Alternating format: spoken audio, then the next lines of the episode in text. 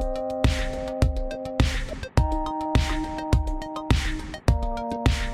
Hello, hello les amis, ici Pauline Legno, j'espère que vous allez bien et bienvenue dans un nouvel épisode du podcast.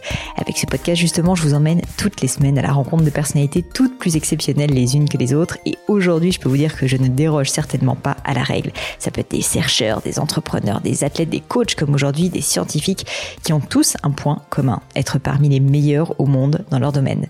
L'objectif, vous aider via ces mentors virtuels à devenir la meilleure version de vous-même. Cette semaine, je reçois Patrick Mouratoglou, alias The Coach. Pour ceux qui ne le connaissent pas, sa bio Instagram résume assez bien qui il est. Papa de cinq enfants, coach de Serena Williams, rien que ça, celui qui l'a fait en plus revenir en haut des classements mondiaux quand elle connaissait une période de down, fondateur de la célèbre Mouratoglou Academy de tennis, l'une des plus grandes académies de tennis au monde, et, dixit ses propres mots, le coach qui aide les gens à atteindre leurs rêves. Si vous êtes comme moi, à la lecture de ces mots, vous vous frottez déjà les mains. Si vous souhaitez retrouver Patrick sur le monde merveilleux du web et lui faire un petit coucou, je suis sûr qu'il sera ravi, eh bien, allez tout droit sur son compte Instagram, Patrick Mouratoglou, sur Twitter, sur LinkedIn aussi, et puis pourquoi pas sur Twitter, il y est, il est partout. Et puis surtout, allez faire un tour sur le site de la Mouratoglou Academy. Je vous mets le lien dans les notes de l'épisode. Je vais pas vous refaire tout le parcours de Patrick, on en parle déjà longuement dans l'épisode et cette intro durerait une heure, mais je peux vous dire ceci. D'abord, écoutez cet épisode jusqu'au bout. J'étais personnellement suspendu au mot de Patrick du début à la fin et chaque seconde de cet épisode compte. Ensuite, cet épisode mérite d'être largement partagé à toutes celles et ceux qui connaissent un enfant ou un parent d'enfant en difficulté.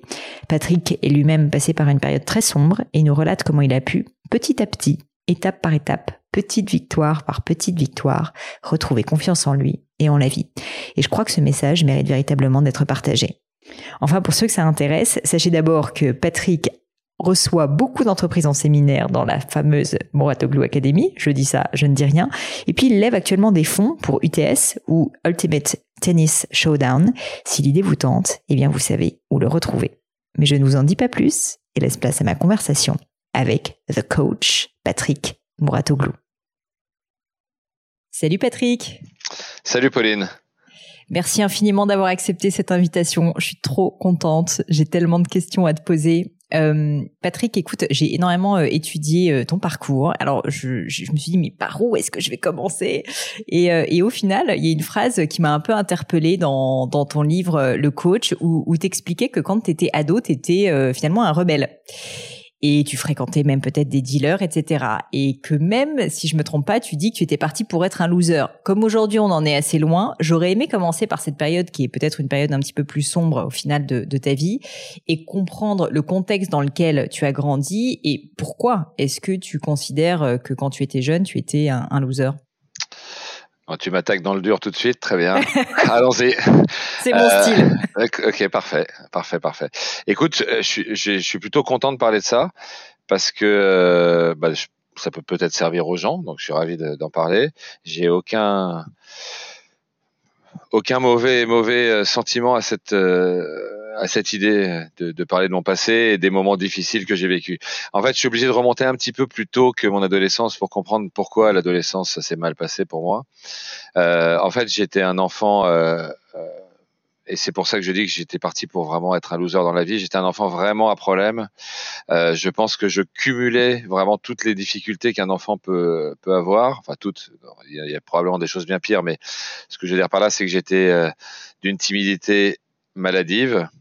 Euh, vraiment complètement incapable de parler aux gens. Et d'ailleurs dans un dans une panique permanente à l'idée que les gens allaient même euh, j'allais croiser leur regard et que potentiellement ils allaient me poser une question ce qui me tétanisait à cette idée. Euh, j'étais un enfant qui était extrêmement angoissé. J'ai pris conscience très jeune que la vie allait avoir une fin et donc on allait tous mourir. Et c'est une idée qui m'a fait très très peur quand j'étais jeune et qui m'a qui m'a plus tétanisé qu'autre chose. Donc je faisais des des crises d'angoisse toutes les nuits et je dormais très peu parce que j'arrivais, je pouvais pas dormir, je faisais des crises d'angoisse. Ma, mère a passé mon enfance à mon chevet euh, à pas savoir quoi faire parce que bah, c'était impressionnant et elle avait pas de solution.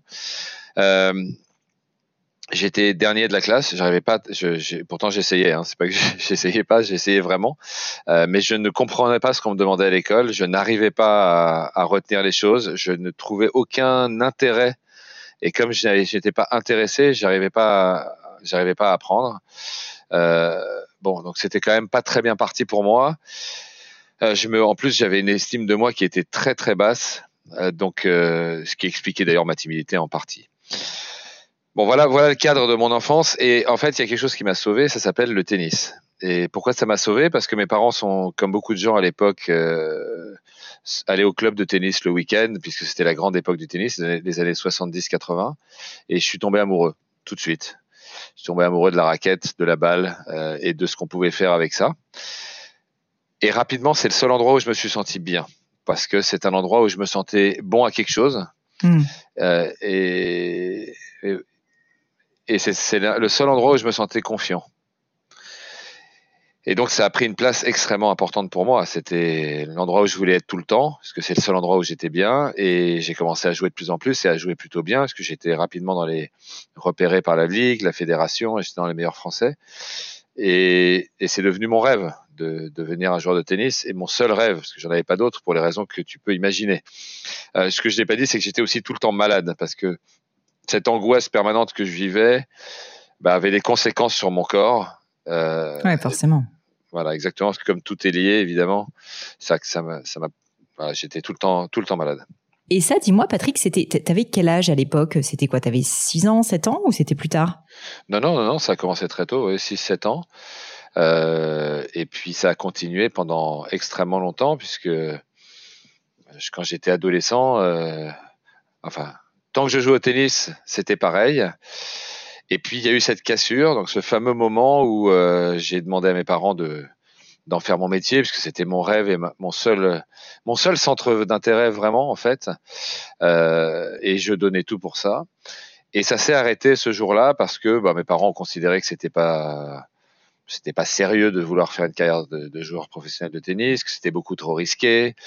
Euh, bon, plein de raisons qui objectivement pouvaient faire sens. Hein. C'est pas simplement pour moi, ça a été un effondrement absolu. C'est-à-dire que ça a été l'effondrement du rêve de ma vie.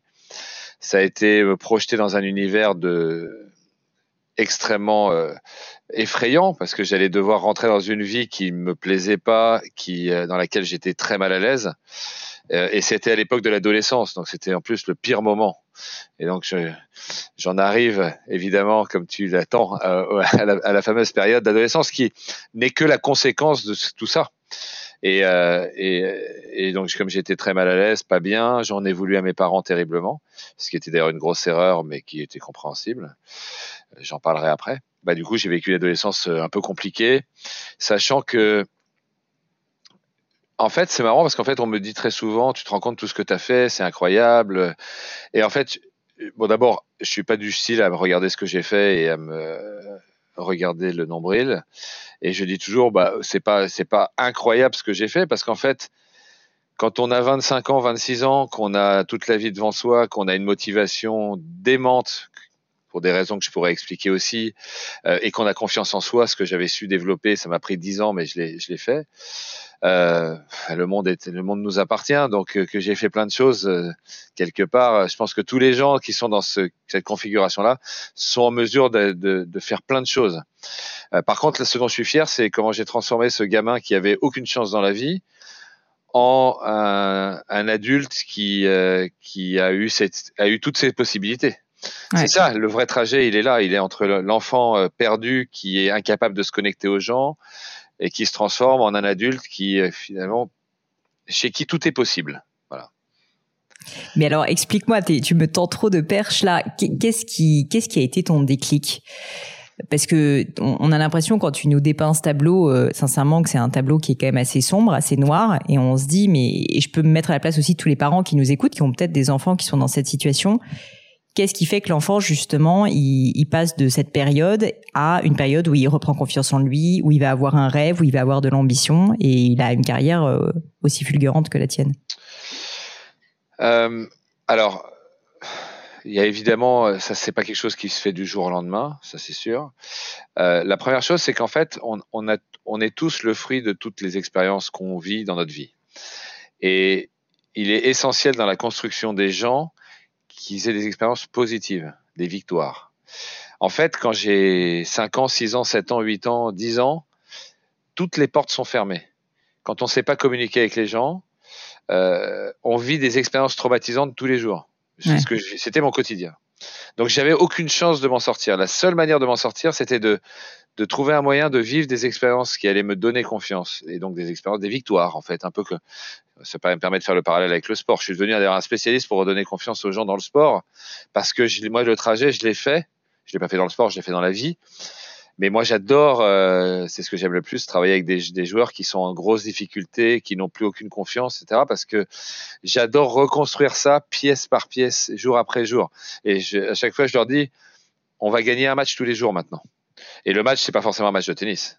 Ouais. C'est, on va, on va, on va, euh, on va obtenir une victoire chaque jour. Et c'est ce que j'ai fait en fait. J'ai obtenu des petites victoires tous les jours alors j'ai peut-être eu de l'instinct, j'ai compris que c'était essentiel pour moi dans ma construction euh, euh, de, de, de, gagner. Et j'ai gagné des toutes petites choses tous les jours qui m'ont permis progressivement de prendre, de, de, construire cette confiance. Et j'ai pris des risques. Et alors des risques mesurés parce qu'il fallait que je gagne. Hein. Quand on prend des risques, faut pas perdre, hein, parce que sinon c'est pire que tout. Donc il faut prendre des risques mesurés. C'est ce que je fais avec mes joueurs d'ailleurs. Je prends toujours des risques mesurés. Euh, et euh, j'ai saisi les opportunités. Ça, c'est une idée qui est vraiment très importante parce qu'en fait, dans la vie, on a tous un millier d'opportunités. On en a tous les jours. Et les trois quarts des gens ne les saisissent pas parce que elles font un peu peur.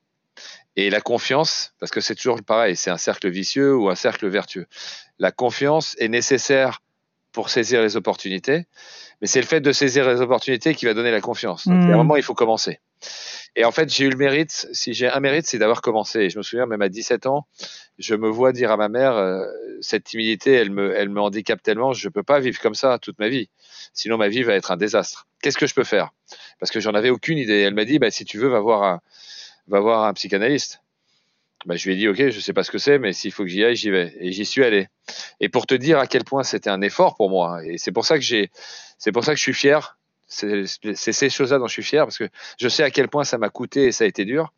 J'ai fait la première année chez le psychanalyste où je suis venu toutes les semaines. J'étais assis en face de lui et j'ai pas pu dire un mot pendant un an. Et je m'y asseyais toutes les semaines pour dire à quel point le mal était profond. Mais j'ai eu quand même eu le courage de le faire. Et j'ai passé, toutes ces défaites, parce que c'est toutes les, semaines j'avais une défaite pour le coup. Mais j'ai fini par gagner. Et ça, c'est une idée qui est vachement intéressante aussi parce que en France, la défaite c'est catastrophique. Euh, le mec qui dépose le bilan, c'est la fin du monde. On regarde les défaites de façon très négative et les gens du coup les vivent de façon très négative alors qu'en fait on s'en fout complètement parce que si à la fin on gagne toutes les défaites qu'on a accumulées, si elles nous si elles nous touchent pas, elles nous atteignent pas. C'est-à-dire qu'elles n'atteignent pas notre confiance ce qui est absolument essentiel. Parce que pour continuer le combat, eh ben, il faut il faut pas atteindre trop notre confiance. Euh, or, si on voit vit la défaite comme un drame absolu, euh, la confiance, elle en prend un, elle en prend un coup. Alors, la défaite, elle est, elle est géniale pour si elle fait pas trop mal. Et elle est géniale parce qu'elle est, elle est tellement riche en enseignements à condition d'accepter de d'écouter ce qu'elle nous raconte. Et pour pouvoir écouter ce que la défaite nous raconte, toujours pareil, il faut avoir l'estime de soi suffisante. Sinon, on va trouver des excuses pour surtout pas voir la réalité de ce que les défaites nous racontent. Donc c'est pour ça que je dis, au cœur de tout, de tout, il y a la confiance en soi. Sans la confiance en soi, on va pas écouter ce que nous disent les défaites. On va pas oser prendre des opportunités. On va, on va avoir beaucoup de difficultés à avancer dans la vie et la confiance, c'est, un trésor mais c'est un trésor qui se construit. C'est pas quelque chose qui se donne. Euh, c'est quelque chose qu'on construit ensemble. Euh, je dis ensemble avec son coach dans le sport, euh, mais qu'on construit tous les jours avec des victoires qu'on doit absolument obtenir. C'est passionnant parce que, bon, déjà, je pense qu'il y a tellement de personnes qui, nous écoutent, qui doivent se dire, euh, moi, je suis passé par des phases peut-être pas aussi intenses, mais un peu similaires. On a tous des moments de grande perte de confiance en soi et on, on voit bien à quel point on, se, on s'auto-sabote, quoi, d'une certaine manière. On prend plus d'opportunités, etc.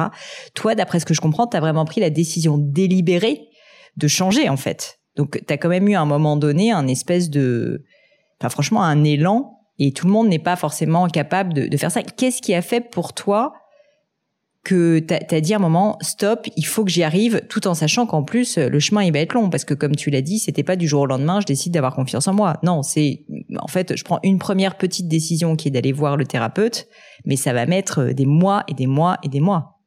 Ça a pris dix ans. Alors ça s'est fait très progressivement pendant ces dix années. Tu as tout à fait raison.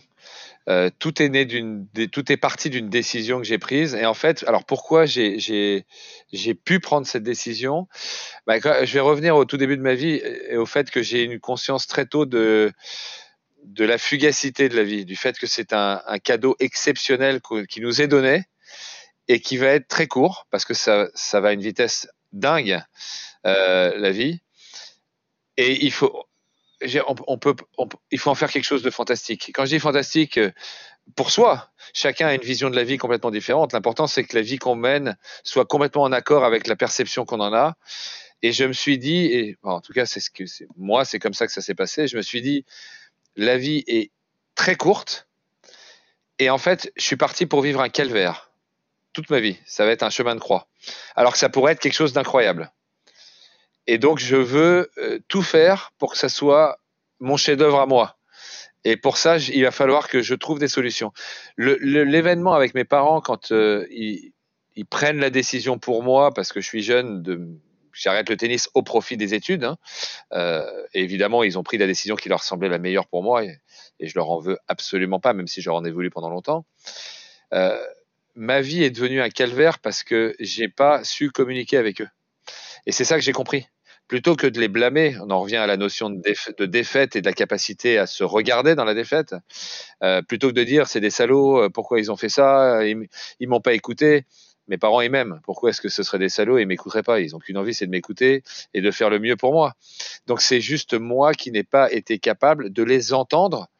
Euh, et, et, parce que la communication, c'est entendre l'autre. C'est pas, c'est pas parler à l'autre.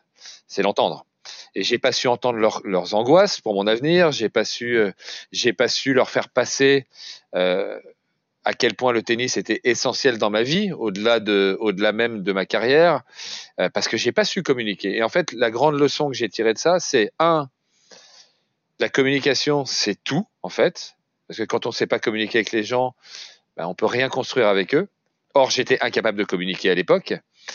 Et deux, savoir convaincre, c'est essentiel, sinon on peut passer à côté de sa vie. C'est fort comme idée. On peut passer à côté de sa vie si on ne sait pas convaincre les gens. Donc j'ai décidé que ça devait changer et c'est pour ça que j'ai pris cette décision-là, pour que ma vie, bah en tout cas me donner la chance que ma vie ressemble à ce à quoi j'avais envie qu'elle ressemble et vivre des expériences incroyables et j'ai la chance de vivre ça maintenant depuis cette date-là quand tu es face à des joueurs notamment euh, que, que, tu coaches ou que tu as pu coacher par le passé et qui ils vivent cette période de doute, cette période de perte de confiance en soi, je peux imaginer que c'est fréquent dans une carrière. Du coup, maintenant, toi, tu as ce passé, tu l'as vécu, donc tu, tu comprends mieux, j'imagine. Est-ce que tu pourrais nous décrire globalement, sans, dévoiler des recettes bien évidemment, mais nous décrire quelles sont quelques grandes étapes que, que, que tu les aides à franchir pour justement qu'ils reconstruisent cette confiance? Parce qu'une fois de plus, là on parle de sport, mais au final ça s'applique à tous les domaines de la vie. Et, et j'imagine bien qu'il n'y a pas une recette, et je sais que ça prend du temps, mais peut-être quelques, voilà, quelques conseils quand on se sent mal, quand on n'a pas confiance, peut-être se faire aider tout simplement, mais comment justement réussir à la reconstruire étape par étape? Alors la première conséquence de, de, la défaite et donc de ce que ça amène, à savoir la perte de confiance, enfin, les défaites, euh, c'est euh, le fait qu'on ne, on, a, on ne rêve plus. On n'a plus des grandes ambitions. Et euh, je, je, je, ferai toujours référence à cette période que j'ai vécue avec Serena quand on a démarré ensemble en 2012. Elle est sur deux ans d'échecs pour elle. Évidemment, un échec relatif. Hein, elle gagne, elle gagne des matchs. Évidemment, c'est Serena, c'est la plus grande joueuse de tous les temps. Mais elle n'a pas gagné de tournoi du Grand Chelem pendant deux ans. Zéro. C'est beaucoup pour elle. Enfin, c'était énorme. Elle a 30 ans. Elle vient de perdre au premier tour de Roland Garros. Première fois de sa vie qu'elle perd au premier tour d'un Grand Chelem.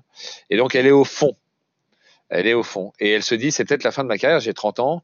J'ai pas gagné de Grand Chelem depuis deux ans. Je perds au premier tour. Est-ce que c'est la fin? Et donc, elle qui est d'une ambition absolument démesurée à la, hauteur de sa grandeur, euh, à ce moment-là, elle, elle rêve plus elle doute de tout et euh, et je me souviens d'une anecdote que je suis obligé de raconter parce qu'elle est, révélatrice. On démarre donc en 2012, euh, juste avant Wimbledon ensemble, et le Wimbledon est donc le premier tournoi qu'on qu'on fait ensemble. Et elle, elle, atteint les quarts de finale ou les demi-finales, je me souviens plus à quel moment c'est. Et je me souviens qu'on est à Wimbledon, elle court vers moi avec un sourire, un grand sourire. Elle me dit, tu te rends compte, Patrick, lundi, quoi qu'il arrive, je, je retourne dans le top 5. Bah, je lui dis oui, alors? Bah, Elle me dit c'est super. Je lui dis c'est super. Euh, bah non, c'est pas super. Non, pour toi, c'est pas super, ça c'est sûr. Mais j'en reviens pas. Je suis même surpris. Et, et ça a été un moment incroyable parce que euh, elle était, bah, elle savait plus quoi me dire. Elle, elle, a vu ma surprise, donc elle était gênée. Et le soir, elle m'a envoyé un message en me disant Excuse-moi pour ce que je t'ai dit aujourd'hui, c'était vraiment nul. Euh, top 5, c'est nul. Numéro 2 aussi, d'ailleurs. Voilà, donc, mais même les plus grands champions qui ont les plus grandes ambitions, ils revoient tout à la baisse et, et finalement, leur état d'esprit n'est plus le bon pour être performant. C'est ça quand même, euh, enfin l'idée que je veux faire passer. Donc, ouais, c'est hyper intéressant. Donc mon premier objectif, c'est de les faire rêver à nouveau de les, et de les faire croire à nouveau euh, que euh, bah, on va pas essayer juste de gagner le match d'après quoi. Il faut qu'on voit beaucoup plus loin. Donc je, je les détache du moment présent. Je les remets dans une perspective à long terme. Ça c'est un premier truc. Mais ensuite, on va construire le présent parce que c'est ça qui, c'est ça qu'on fait au quotidien. Et, et, ensuite, je les fais gagner tous les jours. Et une victoire, c'est plein de choses. C'est, j'ai réussi à faire aujourd'hui quelque chose que je savais pas faire hier. Euh, j'ai passé, euh, j'ai, je ne me pensais pas capable de de tenir plus de 10 minutes à faire un exercice qui est très intense. J'ai réussi. Ah, ça va être mille petites choses du quotidien, mille petites victoires qui s'empilent les unes sur les autres jour après jour. Euh, qui fait que euh, la, confiance se reconstruit. Mais il faut être très très subtil parce que si on les met dans une situation euh, justement de se dépasser un petit peu et qu'ils n'y arrivent pas, là ça retombe tout de suite. Donc il ne faut pas se mettre dans cette situation-là. Et j'ai fait dans ma carrière des choses un peu surréaliste hein, pour reconstruire la confiance. Je me souviens d'une joueuse il y a longtemps hein, euh, qui était, alors là j'ai commencé, je pense qu'elle, son mental pouvait pas être au plus bas en plus elle avait aucune estime d'elle en, en, général. Et ce que j'ai fait, c'est que je lui ai dit d'ailleurs on va on va regagner un match tous les jours. Et au début j'organisais les matchs pour qu'elle les gagne. Je demandais à l'adversaire de perdre. C'était pas les matchs officiels, hein. C'était pas les matchs officiels, mais c'est pas grave. Je m'en fiche. Je sais que ça va lui faire du bien et que à un moment j'aurais plus besoin de le faire. C'est juste un passage obligé parce que je voulais pas prendre le risque qu'elle perde. Je savais que les conséquences allaient être trop graves pour pour elle. Et donc on a on a on a on a reconstruit plein de choses comme ça. Donc euh, encore une fois, l'idée de se dire que on est le résultat de nos expériences quotidiennes, c'est l'idée la plus forte. Il faut sortir de sa zone de confort. Bon, c'est un gros cliché, mais c'est une grosse réalité aussi, parce que finalement. Euh, quand on y reste, on se développe pas. Le seul moyen de se développer, c'est de saisir des opportunités qui nous font sortir de cette zone de confort et vivre des expériences potentiellement traumatisantes qui finissent bien, et donc qui nous font grandir dans notre perception. En fait, c'est comme si on avait un espèce de euh, d'une multitude de portes qui sont fermées et qu'on va ouvrir grâce à des petites victoires. Chaque victoire ouvre une porte, qui en ouvre d'autres, parce que à chaque victoire, il y a d'autres portes qui s'ouvrent. Et petit à petit, on fait un, on fait un chemin. Et on ouvre de plus en plus de portes au fur et à mesure qu'on construit cette confiance avec des victoires quotidiennes. J'ai une dernière question avant qu'on parle de, de, de, plus de ton parcours sur la confiance en soi quand même. C'est tu parles de petites victoires, mais souvent quand on est mal en fait, on les voit même plus les petites victoires. Tu vois ce que je veux dire? On prend pas le temps en fait de les célébrer. Alors c'est peut-être toi ton job de coach de justement dire à Serena ou autre, euh, si si là t'as gagné, euh, réjouis-toi. Mais justement, est-ce que tu est-ce que tu fais cet effort en fait de la pointer du doigt la petite victoire ou est-ce que c'est même pas nécessaire du moment qu'elle est là au final même inconsciemment, tu vois, on s'en rend compte et avec l'accumulation, ça finit par avoir un impact.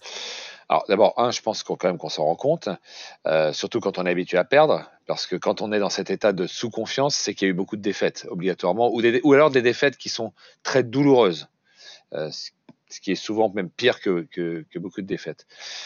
En fait, l'idée, c'est quand même de d'expliquer avant. Euh, on va faire ça aujourd'hui. C'est nos objectifs de la journée. Et donc nécessairement, lorsque l'objectif de la journée, on l'a réussi à l'atteindre, bah, on est obligé de automatiquement de prendre conscience de, de, cette victoire qui en est une. Voilà. Chaque jour, on a des un nouvel objectif. mais très important de le faire. Hein. Ce qui se passe en amont, et je le dis toujours, les gens vont sur le cours d'entraînement, le joueur il sait même pas ce qu'il va faire. Euh, je pense que c'est une grosse erreur. Je pense qu'il est essentiel, avant de rentrer sur le terrain, de savoir exactement et de faire le point avec son joueur sur qu'est-ce qu'on va aller chercher sur le terrain aujourd'hui. C'est quoi notre objectif du jour? Qu'est-ce qu'on va, où est-ce qu'on va grandir? Quand on a conscience de, des progrès qu'on fait au quotidien, ça change tout. Mais qui peut s'appliquer à la vie euh, même en entreprise? Évidemment. Parce que je sais que tu fais euh, justement aussi beaucoup de, de conférences et que tu, tu, aides justement plein de personnes à développer leur confiance en soi et la performance via la confiance en soi. Donc j'imagine que tout ce que tu dis là, t'estimes que c'est hautement applicable à d'autres choses que du sport, quoi. Bah, c'est marrant ce que tu dis parce que la première fois que j'ai fait un, un, speaking engagement, je sais pas comment dire en français, euh, c'était pour Goldman Sachs à Londres. Euh, ils m'avaient demandé donc de, de parler à, à leur personnel. Et euh, la personne qui était en charge de ça, qui était un des, un des partenaires, m'avait dit euh, Est-ce que tu peux faire les ponts, s'il te plaît, entre le, à chaque fois entre le sport et le, et le business? Et je lui ai répondu Non, je vais pas le faire parce que ça sert à rien. Les gens vont le faire tout seuls. C'est tellement identique. C'est tellement identique. Et en fait, euh, quand ça a été fini, il m'a dit Tu avais raison, en fait, ça servait à rien. voilà, donc. bon, bah, question de merde. Ok, très bien. Non, non, non, pas du tout. Non, non, mais je comprends quand je pose cette question, mais, mais, euh, mais en fait, on, on, parle de la même chose. Ouais. On parle du développement d'êtres humains dans une activité, quelle qu'elle soit. Tu ne poses jamais des questions de merde, Pauline. Je te remercie Patrick. Écoute, euh, je, voulais quand même revenir sur euh, ta carrière et euh, là on est, on, t'a laissé dans une période très sombre, on a compris. Mais qu'est-ce qui fait Donc on a compris que tu t'en sors via la thérapie, etc. Qu'est-ce qui fait que tu retournes vers le tennis alors que tes parents avaient essayé de t'en dévoyer et pour devenir ensuite coach? Alors en fait, ne sachant plus quoi faire, j'ai travaillé avec, enfin pas avec mon père parce que c'est pas vrai, mais j'ai travaillé dans son entreprise. Il m'a dit au moins viens apprendre un métier. Je lui ai dit bah t'as sûrement raison. Euh, les études n'étant pas faites pour moi parce que je pense que je suis pas adapté au système scolaire tel qu'il est. Euh, je ne comprends pas ce qu'on me demande, je n'y arrive pas, euh, je bloque. Donc voilà, donc je fais ça et j'apprends j'apprends vraiment le, monde de l'entreprise en passant par tous les services. Je fais un, an à la compta, un an au contrôle de gestion, je fais de l'immobilier, je fais tout un tas d'activités. Et puis en, en 96, j'ai 26 ans à l'époque, mon père me dit, bah t'es prêt, euh, on peut s'associer et commencer à faire du business ensemble. Donc j'avais j'ai la possibilité de rentrer dans une grosse société en étant associé et donc j'aurais été, je pense, co-directeur de la société avec euh, avec mon père, qui est une société qui est devenue plus tard d'ailleurs EDF Énergie Nouvelle et qui était déjà une grosse société à l'époque. Et, et donc c'est un deuxième c'est un deuxième tournant dans ma vie puisque je prends la décision de ne pas le faire et je j'explique à mon père. D'abord, je le remercie pour sa confiance et je lui explique que j'ai deux choses. La première, c'est que j'ai de la chance, j'ai une passion. Et il n'y a pas beaucoup de gens qui ont la chance d'avoir des passions. En tout cas, il y a, ou alors il y a plein de gens qui en ont, mais ils n'ont pas le, peut-être pas la confiance euh, pour euh, pour la vivre cette passion et ils vont peut-être vers des choses qui sont euh, plus rassurantes. Et deux, bah, mon histoire avec le tennis, elle n'est pas finie. Elle est finie en tant que joueur, mais elle n'est pas finie, elle n'est pas finie tout court parce que je sais à quel point faire confiance avoir confiance dans les gens et, et leur dire qu'on croit en eux, c'est quelque chose d'exceptionnel. C'est un cadeau exceptionnel qu'on donne aux gens. Et je le sais parce que moi, je l'ai pas eu. Encore une fois, je fais pas de reproches, mais euh, en tout cas dans le tennis, on, on m'a pas fait confiance. Alors j'ai sûrement pas su faire en sorte de l'avoir cette confiance, mais je l'ai pas eu. Je sais à quel point ça a de la valeur et j'ai envie de donner ça à des gens, à des, jeunes qui le méritent parce qu'ils ont euh, ils ont une envie démesurée, ils, ils travaillent, ils font tout ce qu'il faut pour réussir. J'ai envie de leur donner ça. Et puis j'ai envie de voir ce qu'il y a là-haut, dans le tennis de haut niveau, ce que j'ai pas pu voir comme joueur. Et je me dis, bah, je vais passer le reste de ma vie à aider des gamins à réussir dans le tennis. Voilà ce que je me dis à ce moment-là. J'ai 26 ans. Je sais pas comment je vais faire. Je suis pas coach de tennis. Et je me dis, je vais faire une académie de tennis et je vais commencer tout en bas. Donc j'ai commencé en louant deux cours à Colombes, sur l'île Marante, à Bois-Colombes, à 15 francs de l'heure aux heures creuses, parce que les heures, les heures pleines, c'était trop cher.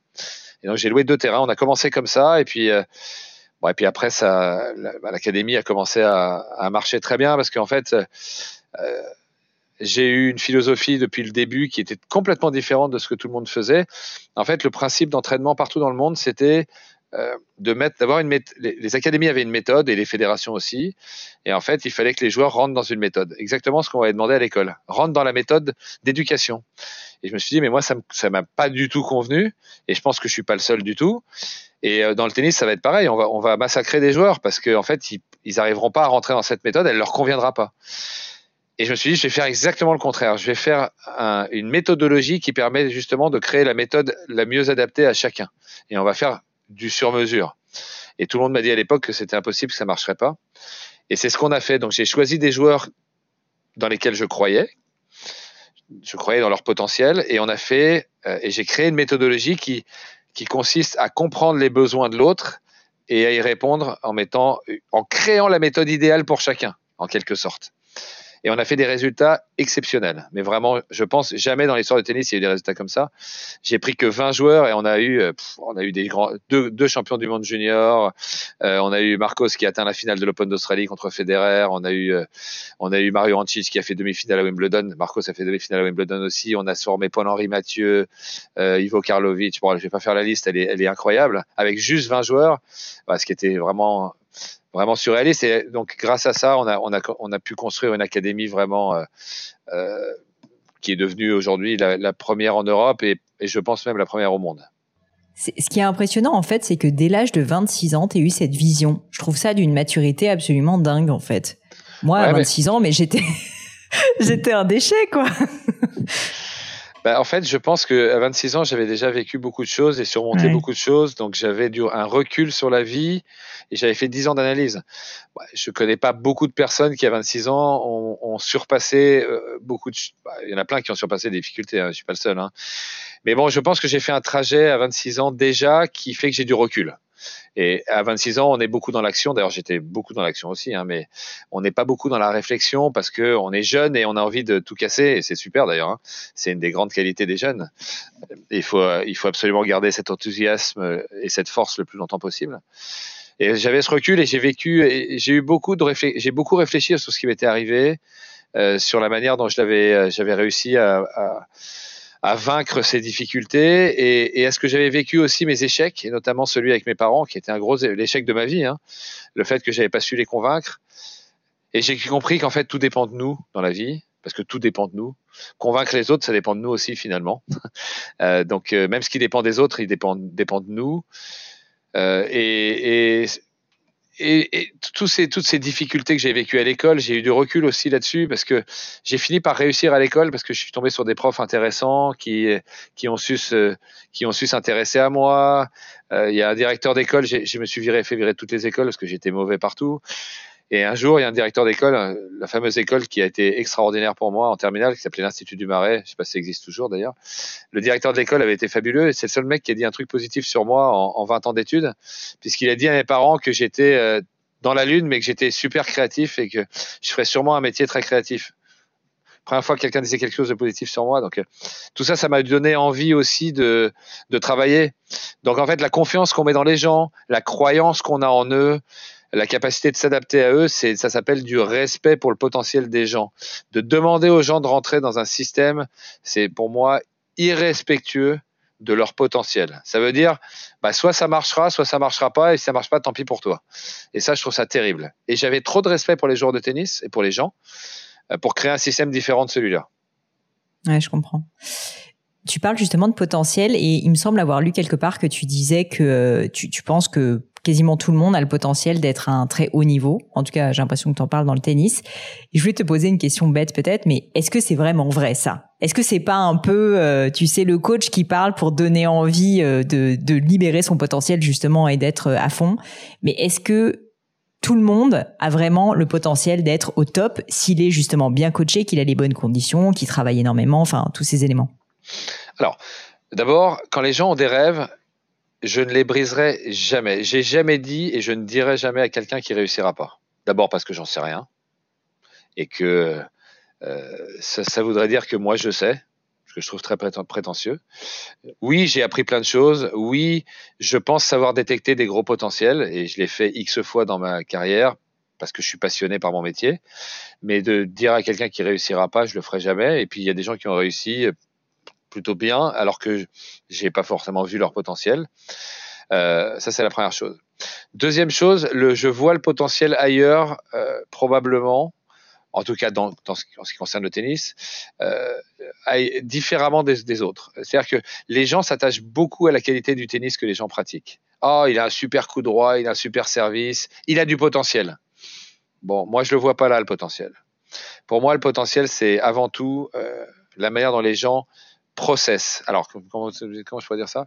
Comment il, il, euh, il transforme, comment, comment il traite l'information?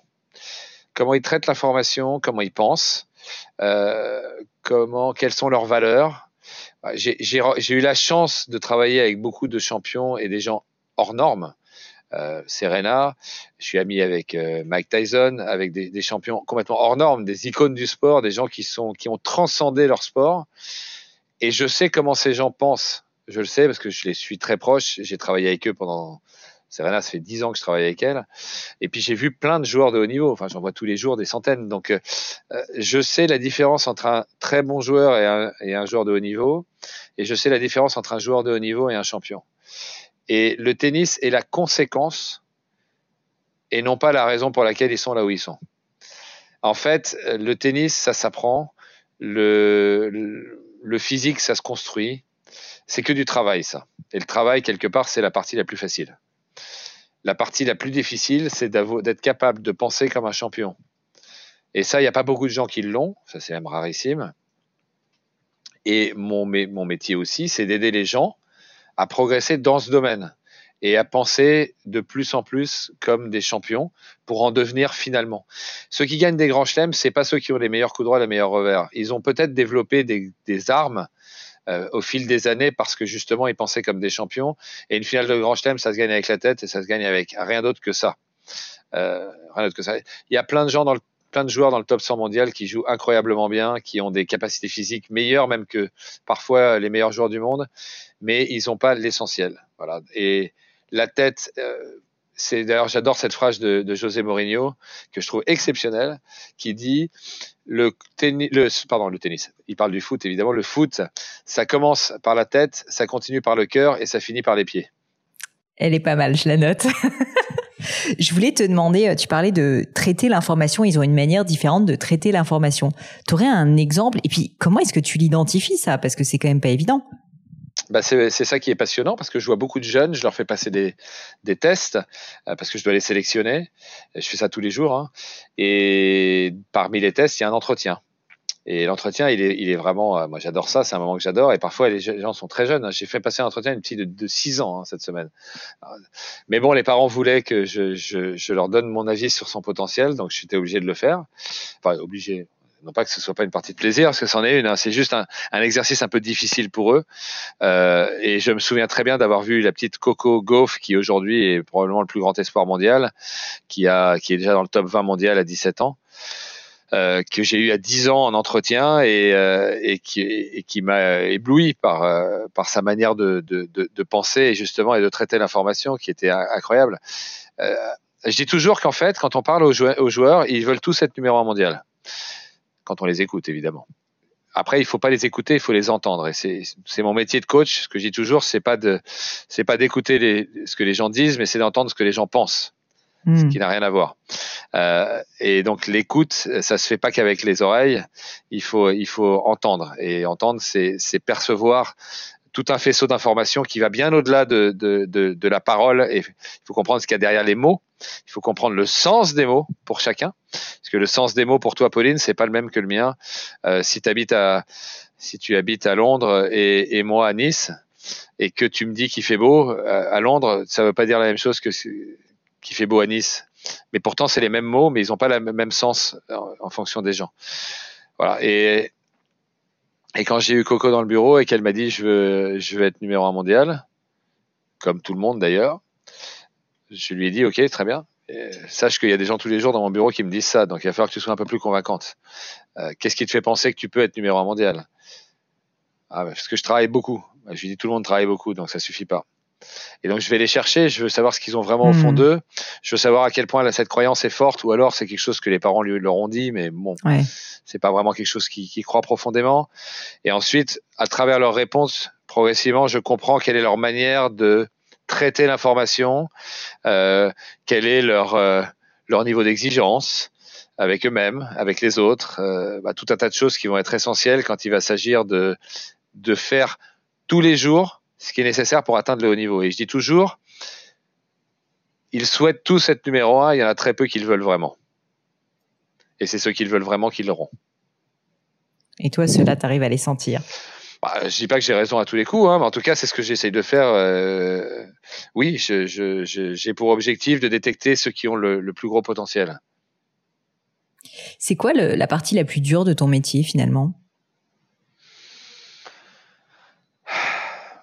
Je me pose jamais ces questions-là euh, parce que je suis dans l'action, donc je me dis pas c'est dur, c'est pas dur. De toute façon, il faut le faire, il faut y arriver. Donc, euh, euh, je pense qu'un des trucs les plus durs pour les coachs et dans la vie de tous les jours d'ailleurs, c'est de c'est de faire abstraction de l'émotion. Parce qu'en fait, je dis toujours que l'émotion est notre pire conseiller dans tout ce qu'on fait. Quand on prend des décisions sous le coup de l'émotion, c'est rarement des bonnes décisions. Et alors ça, ça s'applique vraiment à la vie de tous les jours, y compris même dans le couple, euh, y compris dans son dans son métier. Euh, l'émotion, c'est pas c'est pas l'émotion qui doit prendre des décisions, c'est le, le, c'est le cerveau qui doit prendre des décisions. Parce que les décisions, elles doivent être rationnelles et elles doivent toujours être en accord avec nos objectifs.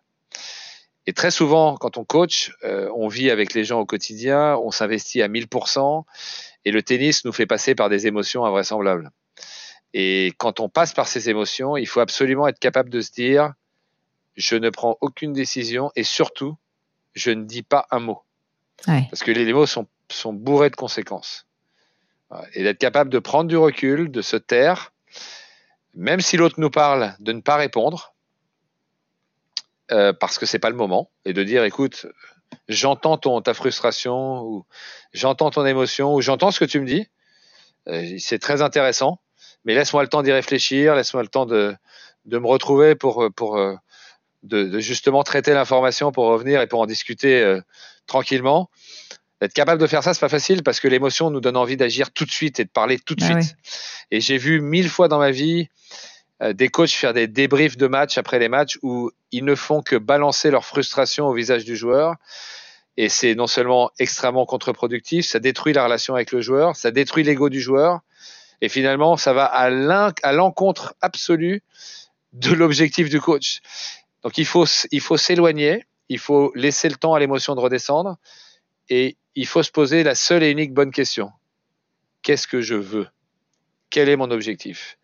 Et j'ai une anecdote avec une joueuse qui balançait des matchs. Balancer des matchs, c'est ne pas se battre. C'est-à-dire que lorsque, par exemple, on, on, se fait breaker, on se fait prendre son service, bah, le joueur ou la joueuse est tellement frustré et a tellement peur de la défaite et est tellement persuadé que la défaite va arriver et c'est tellement insupport, insupportable pour lui ou pour elle qu'il préfère faire exprès de perdre que de prendre le risque de peut-être gagner. Ça paraît ouais. surréaliste, mais ça, ça arrive quotidiennement. C'est fou.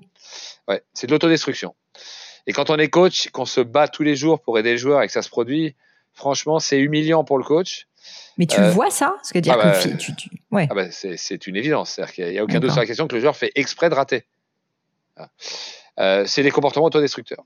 Et ça m'est arrivé une fois, donc avec une joueuse que, avec qui pourtant je m'étais investi à 2000%, et quand ça se produit, bah, c'est très dur. Et là, je refuse de parler et je m'en vais. Je prends le temps qu'il faut et je me redis, je me repose cette question qu'est-ce que tu veux profondément et, je, donc la réponse c'est je veux qu'elle arrête de balancer des matchs. C'est comme ça que ça s'appelle dans le jargon euh, tennistique. Donc je retourne la voir et je lui dis l'inverse de ce qu'elle pense. Enfin, c'est l'inverse de ce qu'elle pense que je vais lui dire. Je lui dis, euh, je lui demande ce qui s'est passé. Donc elle me dit que elle sentait pas la balle. Elle est dans le déni absolu d'avoir balancé le match, évidemment. Euh, mais je pense qu'elle le pense. Hein. Je pense qu'elle s'est convaincue qu'elle l'avait pas fait. Et donc je lui dis, écoute, euh, bah, comment ça se fait que tu sentais pas la balle? Qu'est-ce qui s'est passé? Est-ce que tu étais stressé? Donc elle me dit, oui, j'étais très stressé. Et je lui dis, ah bah c'est de ma faute. Et je j'endosse 100% de la responsabilité. Je lui dis, c'est 100% ma faute parce qu'en fait, tu étais stressé et j'ai pas j'ai pas senti que tu étais stressé. Donc j'ai pas été capable de bah, d'avoir les mots qu'il fallait pour te pour t'enlever ton stress que j'ai pas compris que tu étais stressé. Donc en fait, ta défaite, c'est 100% ma faute. Et là, elle en revient pas, elle me regarde, elle me dit Oh, j'étais persuadée que tu allais me massacrer. Elle me dit ça. Parce que c'est ce qu'elle a vécu avec tous ses coachs d'avant qui avaient eu cette réponse à cette situation systématiquement. Bah, je lui dis Je vois pas pourquoi je te massacrerais, c'est 100% de ma faute, ça, ça aurait pas de sens. Et donc là, elle se dit Ce type est exceptionnel. Je sais qu'elle se dit ça, elle se dit C'est incroyable, quoi. C'est magique ce qui se passe. Et je lui dis, par contre, euh, t'as pas envie que ça se reproduise, ça. Elle me dit, ah bah non, vraiment pas du tout. Bah, je lui dis, écoute, pour ça, va falloir que tu m'aides, sinon j'y arriverai jamais. Parce que comme tu as vu, je sens pas quand tu es stressé, donc bah, il faut absolument que tu me parles et que tu me le dises, comme ça tu me donnes une chance de pouvoir te, bah, te parler comme il faut avant le match et t'aider à surmonter cette euh, difficulté du stress d'avant-match. Et ça a été la seule, seule et unique fois qu'elle a balancé un match, alors qu'elle le faisait euh, vraiment systématiquement avec tous ses coachs d'avant. Parce que je pense qu'elle s'est dit, bah, ce mec est exceptionnel, je peux pas faire ça. Et puis il est avec moi, je suis plus toute seule, on est deux, donc j'ai plus de force. Et quelque part, il va me donner des solutions et elle y a cru et finalement, ça a été suffisant pour que elle fasse l'effort, elle passe le cap d'arrêter de balancer. En même temps, je lui donnais de la confiance tous les jours en la faisant gagner. Donc, petit à petit, ces situations, elle a vécu mille fois une situation où elle perdait son service et elle perdait le match. Donc, quand, quand ça se produisait, quand elle perdait son service, immédiatement, elle avait cette image qui lui arrivait. Ça y est, je, un réflexe, quoi. je vais perdre, je vais perdre. Ce qui était le pire truc au monde pour elle. Et eh ben, c'était foutu. Elle y croyait plus. On revient toujours à la confiance. Plus de confiance, plus envie de lutter, parce que lutter et perdre, c'est encore pire. Je préfère balancer, ne pas essayer, parce que je pourrais toujours me dire que si j'avais essayé, j'aurais peut-être hmm. gagné. Peut-être. Voilà, donc j'ai inversé ce processus. Mais il fallait comprendre, pour pouvoir le faire, il fallait comprendre ce qu'elle vivait sur le plan émotionnel et pourquoi, pourquoi elle, se résignait à la défaite très rapidement dans le match. Et donc c'est pour ça que communiquer, c'est comprendre l'autre. Et j'ai réussi à faire ça, je pense, parce que comme j'étais dans l'incapacité de communiquer avec dans toute mon enfance, et que pour vivre on est des êtres euh, des communicants, les êtres humains, on a besoin de communiquer. J'étais incapable de le faire. Et donc, j'ai appris à lire les gens parce que j'étais tout seul et je regardais les gens interagir et j'essayais toujours de me mettre à leur place en, percevant plein de choses dans leur comportement, dans leur gestuelle, dans leur manière d'être et dans leurs mots qui me permettaient de les comprendre et de me mettre à leur place. Et c'est comme ça que j'ai compris, je pense que j'ai construit cette capacité progressive à lire les autres c'est euh, c'est tellement euh, intéressant et quand je réfléchis à tout ce que tu racontes euh, le fait de casser cette espèce de rituel qu'elle s'est enfin ce réflexe quoi qu'elle s'était créé enfin la manière dont tu tu tu ouais tu lui tends réellement la main. Tu fais pas semblant de l'aider d'une certaine manière en l'engueulant mais en fait tu prends sur toi au risque c'est c'est même en fait tu mets ton ego de côté quoi d'une certaine manière. C'est c'est vraiment hyper inspirant. Oui mais Pauline juste un dernier mot là-dessus j'ai un gros ego à ce moment-là, elle en a pas. Enfin, quand je dis j'ai un gros ego, je veux dire j'ai une grosse confiance en moi que j'ai construite et elle n'en a pas du tout. Et donc c'est à moi, c'est à moi de prendre la responsabilité. Parce que moi je peux, je peux l'endosser, ça me fera pas mal, et elle ça va la détruire. Donc c'est à moi, c'est en tant que coach je dois, je dois la prendre cette responsabilité. Je voulais te demander quand même quel était l'un de tes plus beaux souvenirs de, ta carrière dans le monde du sport Tu dois avoir parfois des moments où tu, te dis mais ce moment-là, c'était, euh, enfin je sais pas, ça t'a fait vibrer à 1000%. Ça peut être d'ailleurs des échecs, pas forcément des, victoires, j'imagine. Mais euh, est-ce que tu pourrais nous parler de ça? Parce que quand même, euh, je pense que tu as dû vivre des trucs absolument incroyables. Ouais, mais j'ai plein d'anecdotes évidemment parce que le coaching c'est c'est que ça. On vit que des trucs incroyables. Bah, je viens d'en raconter une avec cette cette joueuse. ça c'est une victoire incroyable. Quand je vois son regard quand elle me dit mais c'est incroyable, j'étais persuadé que tu allais me massacrer. Et quand je vois ce que ça crée en elle, ça c'est extraordinaire. Extraordinaire parce qu'en fait, moi ce que je veux c'est que mes athlètes ils soient heureux. Et la, et la victoire les rend heureux parce que la victoire les, les, rend confiants et leur donne envie de rêver plus, de voir plus loin, plus haut. Pas la victoire en soi, c'est ce qu'elle génère chez eux. Donc toutes mes, bah, tous ces moments de victoire, ils sont fabuleux. Euh, des moments où je sens que j'ai été décisif et que crac, j'ai réussi à, j'ai fait passer le joueur dans un autre, dans un, dans une autre dimension. Donc ce moment-là avec cette joueuse, ça a été un, game changer. Elle a plus été la même à partir de ce moment-là. Euh, je l'ai vécu avec d'autres joueuses. Hein. Euh, je me souviens une autre joueuse qui, euh, qui, avec qui je démarre et qui est 60e mondiale et c'est le meilleur classement de sa carrière. Elle a 24 ans. Euh, très rapidement, on, on, fait des gros résultats ensemble et elle joue euh, la numéro 1 mondiale qui s'appelle Serena Williams à l'époque. Donc je joue contre elle. Que tu connais bien. Que bah, à l'époque, je la connaissais pas bien. Ah. non, je la connaissais pas à l'époque. Et donc ma joueuse la joue et mène, un, elle mène 6-3, euh, 5-2 et elle perd. Et elle sort du match avec un grand sourire. Et je lui dis pourquoi tu souris? Elle me dit parce que j'aurais jamais pensé que je serais aussi près de battre Serena. Ben, je lui dis tu viens de comprendre pourquoi tu as perdu. Et, euh, et, et, là, elle a un déclic, quoi. Elle comprend. Euh. Alors ça n'a pas été le plus gros déclic, mais je sais que c'était un moment important. Il y en a eu, il y en a eu d'autres encore plus importants avec elle. J'ai une anecdote qui est fabuleuse où j'ai compris le, le, pouvoir du coaching. Euh, dans le, dans le, sur le circuit WTA, on est autorisé à coacher les joueuses une fois par set. Donc à aller sur le cours quand elle nous appelle et aller coacher. Et donc j'ai une jeune joueuse de 17 ans que, que j'entraîne et qui progresse super vite. Elle est 300e mondiale et elle se retrouve en, en quart de finale d'Indian Wells, qui est un Masters 1000, ce qui est incroyable, et elle joue la numéro 3 mondiale, qui à l'époque est Agnieszka Radwanska. Elle gagne le premier set, et au deuxième set, elle n'arrive pas à prendre le service de son adversaire, qui pourtant a un service qui est faible, une deuxième balle qui est très faible, c'est vraiment son point faible. Et elle est un peu en train de paniquer, et elle m'appelle pour que je vienne la coacher pendant le match. Et en regardant le match, ben, je me rends compte qu'elle n'est pas du tout agressive sur les secondes balles adverses, ma joueuse, et que si elle l'est, elle va lui prendre son service facilement. donc j'arrive avec cette idée-là en tête. Et lorsque je m'accroupis devant ma joueuse, parce que je me mets toujours à sa hauteur pour qu'on puisse se regarder dans les yeux, euh, ce qui me paraît vraiment essentiel puisque l'échange il se fait beaucoup comme ça, je lis de la panique dans ses yeux. Et je vois qu'elle est en panique. Et je me dis en un, une fraction de seconde, si je lui demande d'être agressive, plus agressive alors qu'elle est en train de paniquer, bah, ça va être deux fois pire. Et donc ça va être contre-productif. Et je prends la décision de lui dire l'inverse de ce qu'elle doit faire. L'inverse. Au lieu de lui dire d'être agressif sur les secondes balles adverses, je lui dis écoute, sa deuxième balle, elle est vraiment très lente. Donc, il y a vraiment, tu as tout ton temps. Te précipite pas, reste loin derrière ta ligne, engage la balle tranquillement dans l'échange et puis tu vas construire progressivement. Je lui montre, je lui raconte en fait un environnement où il n'y a aucun risque. Alors que j'étais parti pour lui demander d'en prendre. Je remonte, euh, je retourne à ma place et le rematch reprend et ma joueuse, au lieu de reculer et de prendre son temps comme je lui ai dit, fait l'inverse de ce que je lui ai dit. Et donc elle fait exactement ce que je voulais. Elle rentre dans le cours et elle la massacre. Et, le match, il est plié en deux minutes. Tout le monde vient me voir dans le stade en me disant Oh, coaching incroyable. Ils savaient pas ce que j'avais dit. Hein. Mais, pardon, excuse-moi. Et en fait, ce que j'ai compris ce jour-là, c'est que j'ai dit le, le contraire de ce que je voulais qu'elle fasse, et elle a fait le contraire de ce que je lui ai dit. Donc elle a fini, elle a finalement fait exactement ce que je voulais. Et pourquoi elle a fait ça? Parce qu'en fait, en lui disant quelque chose de rassurant, ça lui a donné le courage de prendre des risques. Voilà. tout le coaching est résumé à peu près euh, dans, cette anecdote. Euh, il faut, faut savoir bien lire les gens, quoi, parce que. bah, sinon, on peut tomber à côté, oui, ça c'est sûr. Ouais, c'est clair. Euh, j'aimerais quand même pour terminer euh, parler un peu plus de l'académie, euh, comme tu le disais, qui est alors je sais pas si c'est la première mondiale, tu disais la même chose, mais bon globalement l'une des plus grandes académies de tennis maintenant au monde. Et, et, en fait, je voulais en parler parce que, en fait, je pense qu'on te voit beaucoup comme un coach, mais tu es un businessman. Et moi-même, je suis entrepreneur, donc je, je, je vois, je vois justement cet aspect-là qui m'intéresse beaucoup. Et en fait, ce que je trouve très intéressant finalement, c'est que tu arrives à garder le rôle de coach, qui est un rôle, on va dire, euh, enfin, c'est quand même très opérationnel. On voit, tu es sur le terrain, tu continues à voir les gens, mais en même temps, tu es obligé d'avoir l'autre casquette, qui est la casquette business.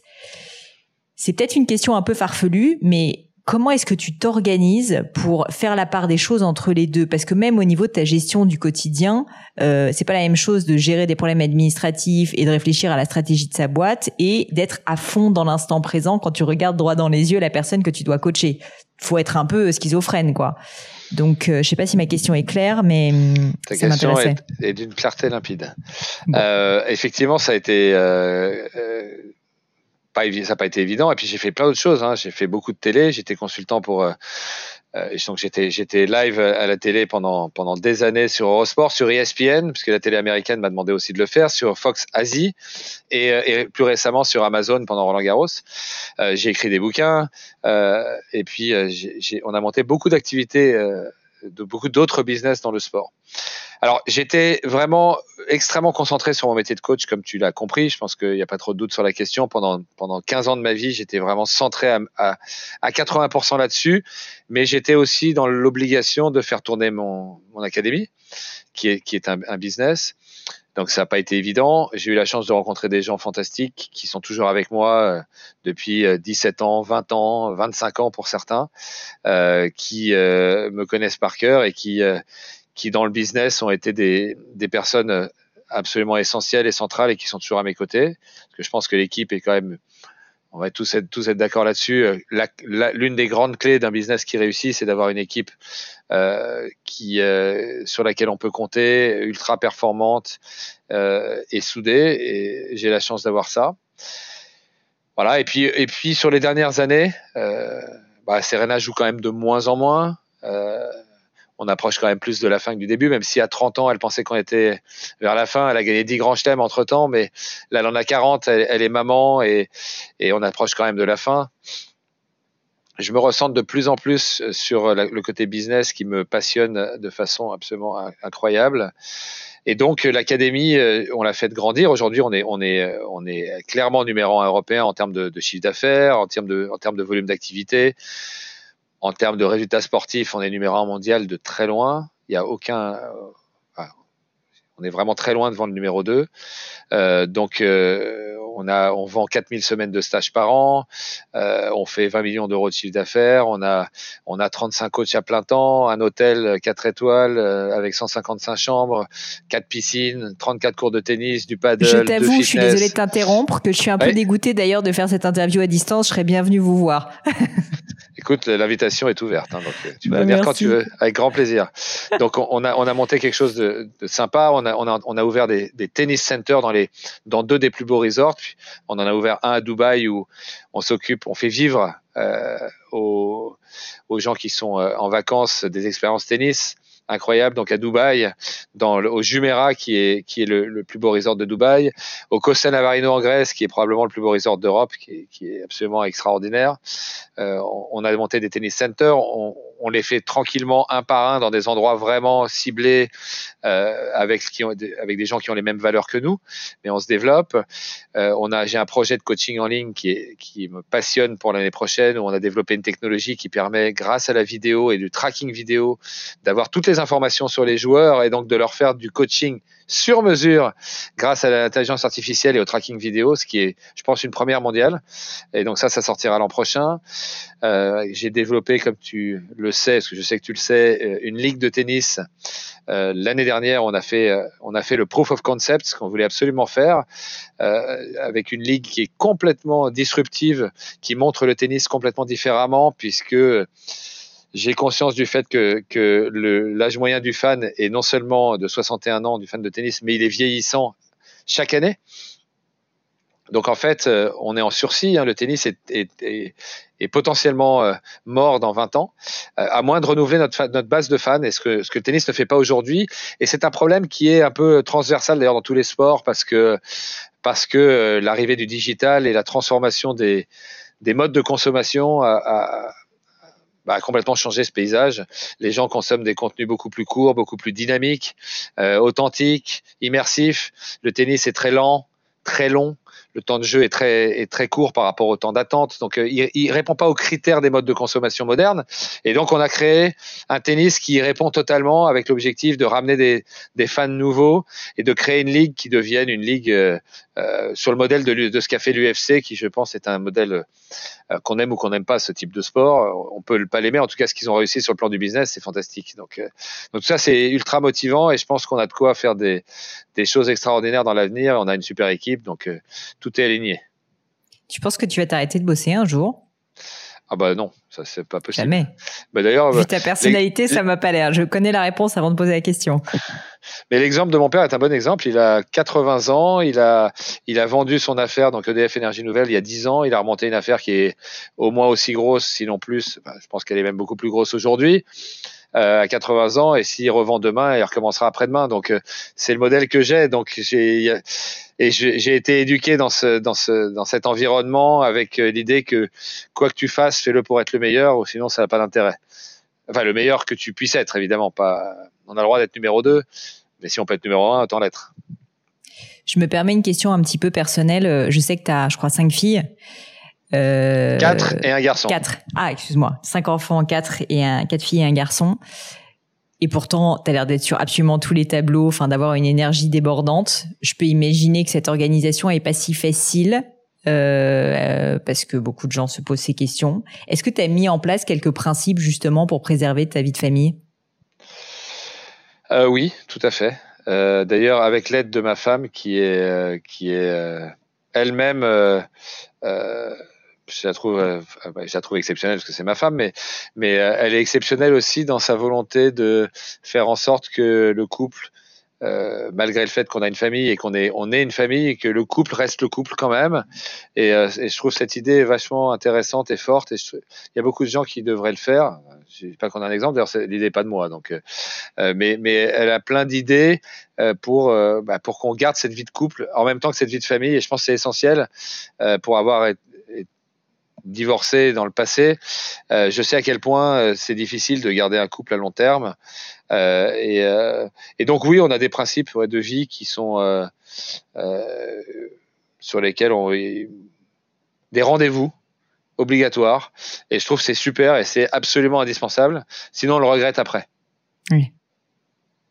C'est clair. Pour terminer, euh, Patrick, j'ai quelques petites questions que j'aime bien poser. J'appelle ça mon crible.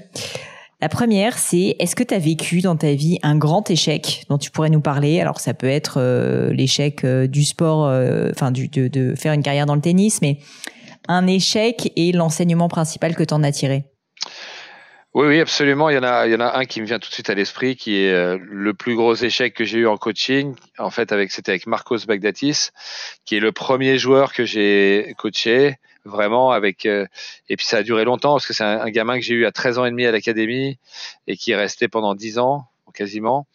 Euh, en fait, c'était presque comme un fils pour moi, compte tenu de la longueur de la relation et du fait que je l'avais eu jeune. Et, euh, et à un moment, j'ai plus agi en coach. Euh, après qu'il ait fait finale à l'Open d'Australie, euh, il voulait plus trop travailler, etc. Et au lieu d'entendre sa sa détresse et de trouver un moyen de le ramener sur les rails de la bonne manière.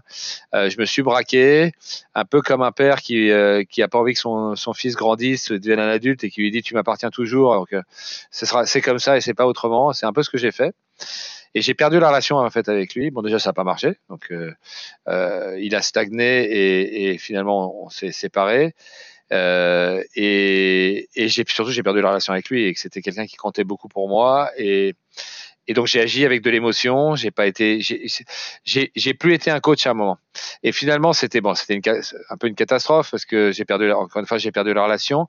Mais ça m'a servi de façon incroyable parce que bah, j'ai compris que j'ai compris que beaucoup de gens, beaucoup de coachs avaient une réussite dans leur vie, ça marche bien, avec un joueur une fois, et qui se disent ça y est, je sais. Et en fait, quand on se dit ça y est, je sais, bah, c'est le début de la fin. Parce qu'il n'y a, a, jamais deux expériences identiques. Et ce qui est vrai pour un joueur sera peut-être pas vrai pour l'autre. Et qu'en fait, il faut recommencer à zéro à chaque fois. Et c'est un éternel recommencement. Et j'ai agi sous le coup de l'émotion, comme je te le disais tout à l'heure avec Marcos. Ça m'avait pris ces deux choses-là qui m'ont servi énormément pour la suite. Si tu avais quelque chose à refaire dans ta vie perso, ta carrière, euh, ton enfance, peu importe, qu'est-ce que tu referais différemment? Absolument rien. Et je n'ai jamais de regrets parce qu'en fait, j'ai toujours fait ce que je pensais être le mieux. J'ai toujours saisi les opportunités, même si elles paraissaient euh, extrêmement effrayantes pour grandir. Euh, quand on m'a dit, tu, alors que j'étais encore timide, tu veux faire un live euh, à la télé en face cam, j'ai dit ok, je le fais, même si c'était horriblement effrayant. Quand on m'a dit pour la première fois, fais un speech en public, alors que j'étais horriblement timide, je l'ai fait.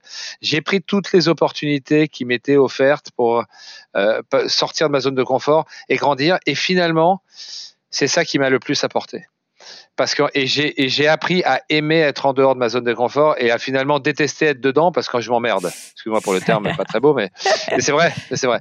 Donc je, je n'ai aucun regret et je ne veux pas en avoir parce que d'abord un, je regarde pas derrière. Je trouve ça pas d'intérêt, ni pour regarder ce que j'ai fait de bien et, et, me gargariser, ni pour regarder ce que j'ai ce que j'ai loupé, parce que finalement, encore une fois, l'échec c'est jamais une destination finale, c'est que c'est qu'une étape. Donc euh, ça aurait pas de sens de, de, de s'auto-flageller sur des erreurs qu'on a faites.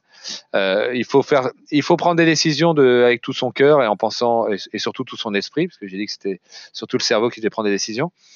Euh, mais ça, et s'engager à 100%. Et puis quand c'est pas la bonne décision, c'est pas grave, on peut toujours changer. Ouais, on change. Est-ce que tu as une maxime, une citation, enfin, ou même un message que tu auras envie de partager euh, qui, qui, qui, qui, compte pour toi, quoi, tout simplement? Alors j'aime bien les phrases. Donc, euh, j'en ai deux, trois qui sont euh, qui m'accompagnent euh, régulièrement. Il y en a une que j'adore de Victor Hugo qui dit il n'y a ni mauvaises herbes ni mauvais hommes, il n'y a que des mauvais cultivateurs. Et ça, en tant que coach, c'est évidemment une, phrase qui me qui me parle pas mal. il y en a une autre que j'aime beaucoup qui est de Confucius qui dit il faut trois ans pour euh, apprendre à parler et une vie entière pour apprendre à écouter, qui est aussi me parle beaucoup compte tenu de mon métier. Et puis une dernière qui, euh, là est plus euh, sur le fait qu'on vit dans, dans, une époque où, finalement on perd beaucoup d'authenticité et, et, les gens suivent sans, sans essayer de réfléchir et de comprendre et sont même opposés à, toute idée qui serait contraire à ce qu'on entend. Et la phrase c'est euh, seuls les poissons morts. alors la phrase c'est en anglais donc c'est only the dead. en anglais. Only the dead fish swim with the stream. Seuls hmm. les, les, poissons morts nagent avec, le, courant. Ouais, exactement. que je trouve absolument génial. Voilà. Ça fait réfléchir, ça fait réfléchir. Deux dernières questions. Euh, est-ce que tu as une croyance, enfin un truc euh, dans lequel tu crois, quoi, qui est controversé? C'est pas pour te sortir de ta zone de confort justement, mais simplement parce que, euh, bah, à l'ère d'un monde extrêmement politiquement correct, j'aime bien poser cette question et savoir s'il y a un, truc où tu penses que juste la plupart des gens font fausse route ou sans avoir de jugement, en tout cas, tu n'es pas d'accord. Il y a sûrement beaucoup, beaucoup de choses avec lesquelles je suis pas d'accord, enfin, où en tout cas, j'ai un avis différent du plus grand nombre. Euh, quand j'en, euh, en fait, ce que moi, ce qui me vraiment me, me, me touche beaucoup aujourd'hui, c'est que euh, c'est qu'on n'a plus le droit de penser autrement euh, sur plein de sujets.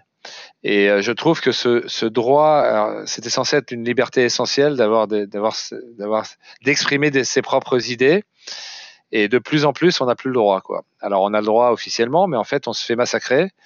Euh, il faut, il faut, il faut nager avec le courant. Quoi. Si on nage pas avec le courant, bah, c'est pas bon quand même. Hein.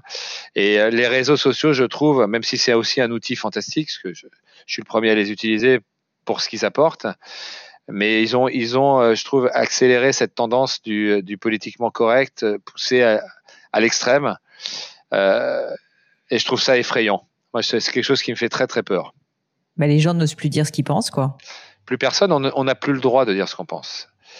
Et ça, c'est grave, c'est très très grave, parce que c'est la plus grande menace euh, à la liberté et à la démocratie, c'est justement ça. Et c'est subtil.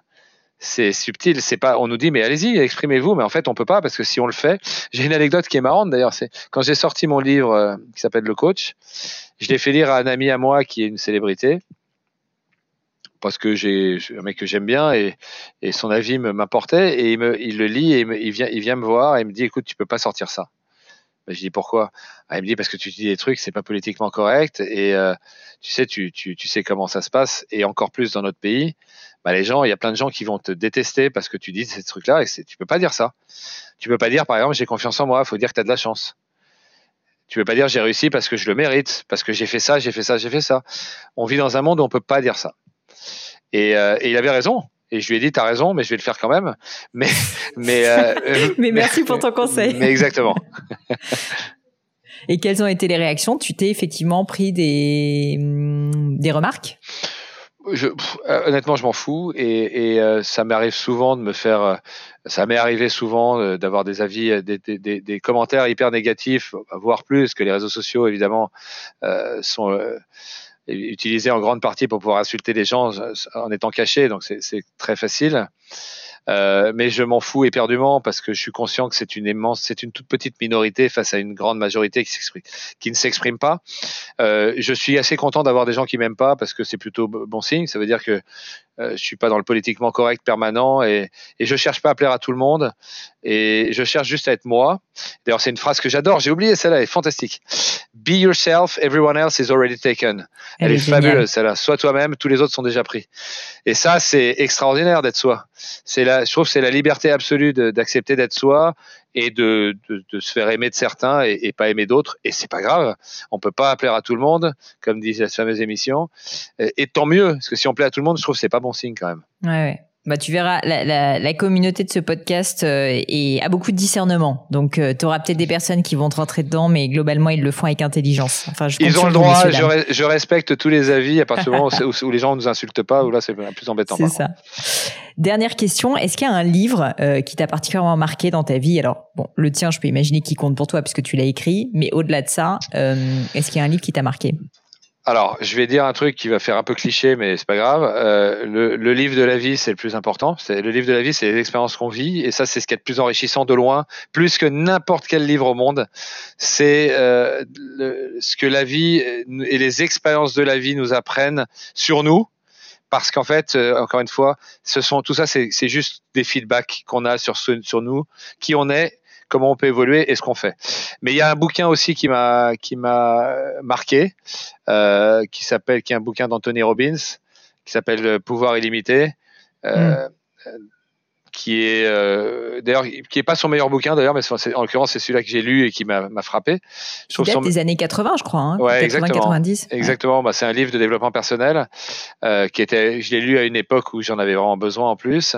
Et euh, ce bouquin m'a donné beaucoup de courage aussi pour euh, bah, pour aller encore plus loin, euh, à me mettre en danger, à, à, sortir de ma zone de confort, à faire tout ce qui est très dur pour tout le monde il m'a vachement aidé. Je trouve que c'est un bouquin qui est génial.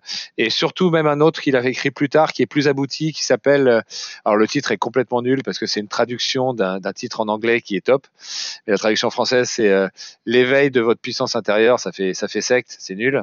mais, mais, mais le titre original, c'est Awaken, Awaken the Giant Within, qui veut dire mm. réveille, le, réveille le géant qui est en toi, que je trouve mm. vachement plus sympa. Donc, ce, ce livre est, est, est, vraiment top. Euh, et d'ailleurs, lui, il est, il est top. Après, je trouve que il tourne un peu en rond maintenant, mais, euh, mais euh, il a changé beaucoup de choses. En tout cas. Ah bah exceptionnel, exceptionnel. Mm.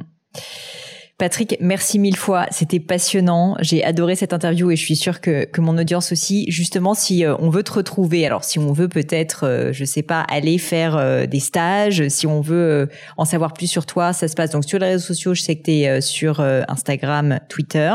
Tu es aussi sur LinkedIn, si je me trompe pas. Oui, sur TikTok aussi. Sur TikTok. Oh là là. Et, euh, et sinon, on peut aller sur le site de l'académie.